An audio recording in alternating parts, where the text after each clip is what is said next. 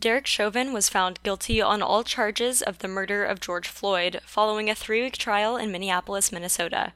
We spoke with New York Times reporter Nicholas Bogel-Burroughs, who reported live on the trial. KCSB's Alexandra Goldberg has the story.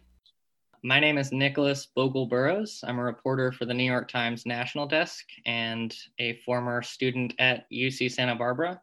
Uh, I use he, him pronouns, and I'm in Minneapolis right now. Great. Well, thank you so much for meeting with me.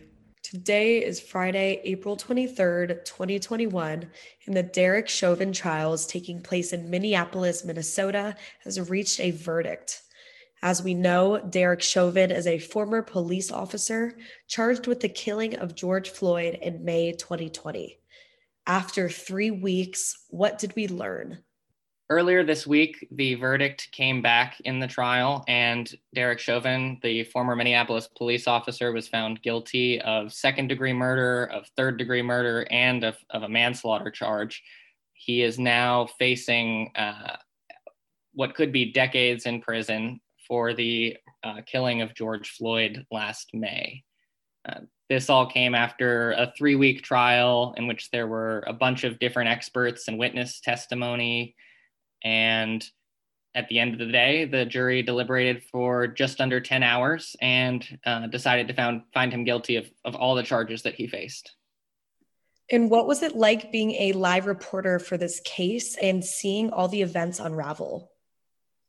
Yeah, it was really interesting. Um, I so because of the coronavirus, they only allowed two reporters into the courtroom each day, um, and so they rotated the news outlets. And so we got to do that every, I don't know, week and a half maybe. But, and so we split that among a few New York Times reporters. And so I, I was in there um, for one day, uh, just for about 30 minutes because they had this short hearing. So it was very, um, it was kind of surreal to be inside the courtroom where everyone's watching on television and you see the, the lawyer that you've you've seen make arguments all the time and the judge and the courtroom just felt very small compared to what you might expect. Um, but then just being here in minneapolis uh, so much has happened during this trial. Uh, you know uh, on an average day i was probably not doing anything much different than someone watching from new york. I was sitting in my hotel room watching the live stream of the of the court proceedings. But uh,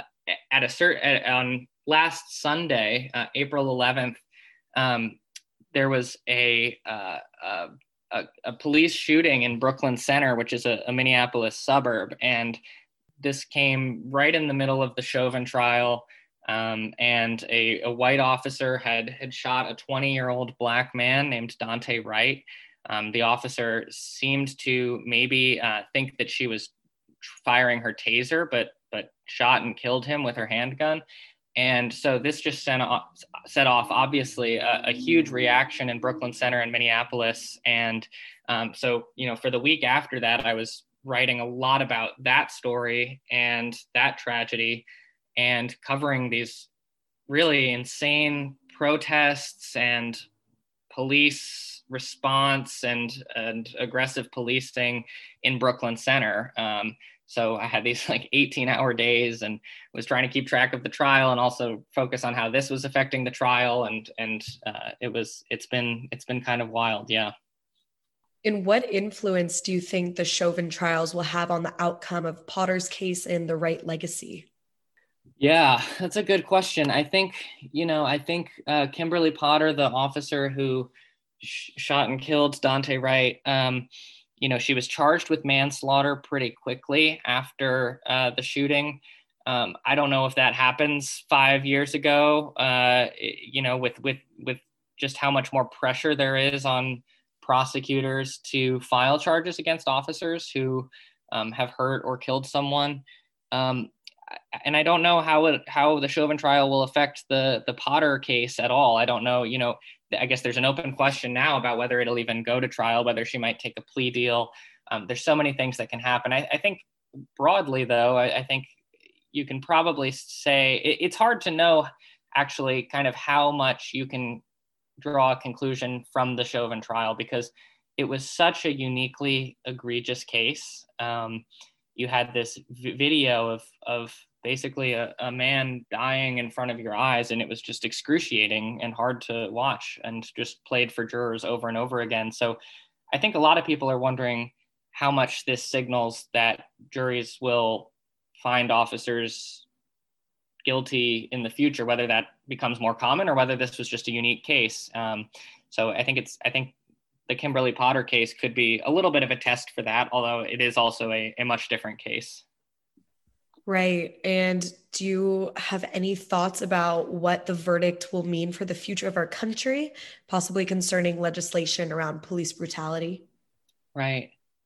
Yeah, I think, you know, it's, I, I think that is a huge question. I, I don't have a, a, a, prediction or an answer, but I would say, you know, I think there was this, you know, what, what struck me most after the verdict was read, I was standing outside in, in front of the courthouse. Um, and you know everyone's watching on their phones and then someone shouts guilty and and there's a huge cheer. Um, a few hours later the streets were completely empty. Everyone had you know they'd marched a little bit and chanted and cheered and and cooked food and hugged friends but everyone kind of went home very soon and i think that that was just a sign mostly of just how tired this city minneapolis is after three weeks of a trial and after nearly a year of uh, the effects of of the killing of George Floyd. Um, and so I think I think it's an open question as to as to whether the verdict will lead to more change. Um, there's obviously been uh, there have obviously been a, quite a few bills passed around the country um, at, to various degrees of police reform, including in Minnesota. Um, but you know, I think a lot of a lot of reform advocates or or liberal advocates uh, who are seeking police reform or or even um, you know to have funds diverted from policing overall uh, certainly want more. And i think it's just it's it's really an open question about how much will be done and and how much people want things to be done. I think i think it's it's kind of hard to know uh, what the average person wants from their local police department and i think that's that's a huge question. Yeah thank you for that. And before we wrap up is there anything else you would like to add to the conversation? From a personal side here i think a, a lot of what i was doing this week in reporting and running around and covering a protest and covering a trial and covering everything else um, was uh, using what I learned at the Daily Nexus at UC Santa Barbara. I uh, was there in 2015 and 2016, and really feel like that was the the first place where I really kind of started to understand news and learned from so many great reporters and uh, was able to just kind of soak up this amazing newspaper and campus and meet all these incredible people at UC Santa Barbara. Um, absolutely loved it there. It was maybe the best year of my life. So I often think that, you know, when I'm covering something like this um, for the New York Times, I really do think back to uh, things that I covered even on campus or in Santa Barbara or in Isla Vista um, and think about obviously it's it's a much different story and it's a much different case, but I certainly put into practice many of the things that I was doing for the first time uh, in Isla Vista. Yeah, that must be incredibly surreal to see how far you've come. And we really appreciate all of our cool alumni who come from UCSB. Um, but thank you so much for meeting with me today, Nicholas. Uh, thank you so much for having me. I really appreciate it and a uh, huge fan of KCSB. That was New York Times reporter Nicholas Bogel-Burroughs reporting live on the Derek Chauvin trials. With KCSB News, I'm Alexandra Goldberg.